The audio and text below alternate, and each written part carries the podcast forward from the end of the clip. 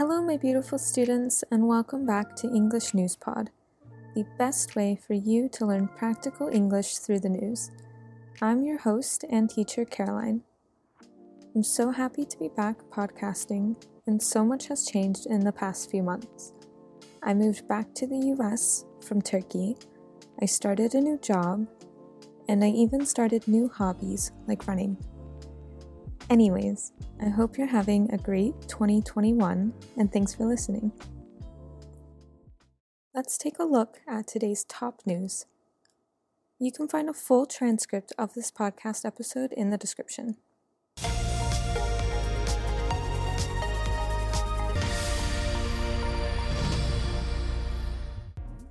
Earlier this week, the little people of Reddit crashed Wall Street. How, you might ask? Redditors noticed GameStop, a failing video game store in the US, had a stock that was overly shorted by large hedge funds. When a stock is shorted, it means that investors borrow shares only to sell them immediately in hopes to buy the shares back later at a lower price. Investors typically short stocks that are expected to decrease, so the investor makes a profit. In this case, GameStop was expected to have its stock continue to decrease because it is a failing company.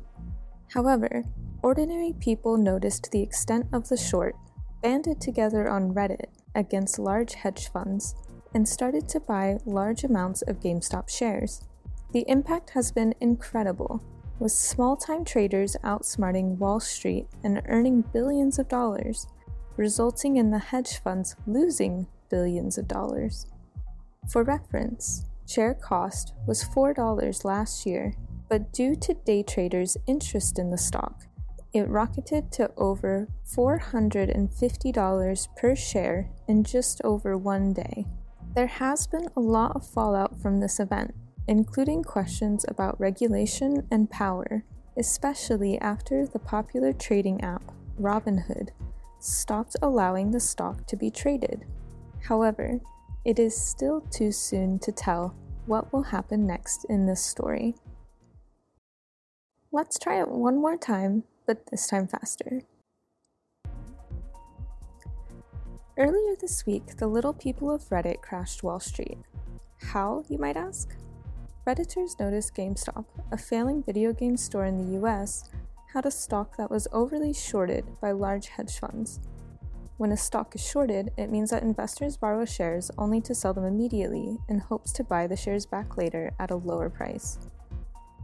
Investors typically short stocks that are expected to decrease, so the investors make a profit.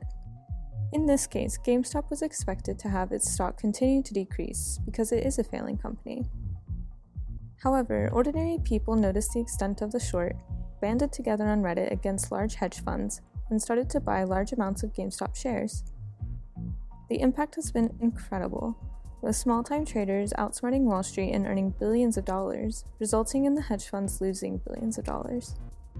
For reference, share cost was $4 last year, but due to day traders' interest in the stock, it rocketed to over $450 per share in just over one day.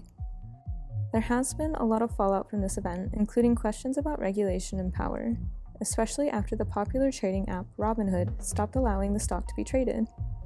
However, it's still too soon to tell what will happen next in this story. Let's take a look at some grammar. Number one, the phrase the little people. This phrase doesn't actually mean small people, it's a phrase to describe normal people, people like you and me. Number two, to borrow. To borrow is a verb that means to take something, use it, and have the intention of returning it. Note that I said intention. Have you ever had someone borrow your pen and never return it? They had the intention to return it, but they didn't actually return it. Yeah, it makes me sad too. Number three, ordinary. Ordinary means normal. So here we are talking about ordinary or normal people who bought shares of GameStop. Number four, to band together.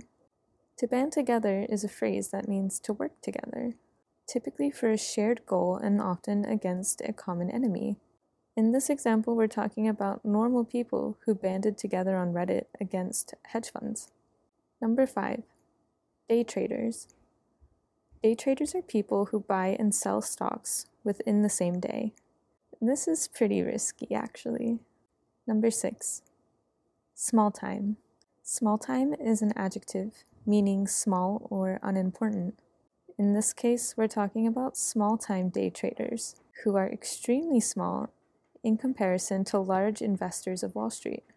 Number seven, to outsmart, a verb that means to be smarter than someone else.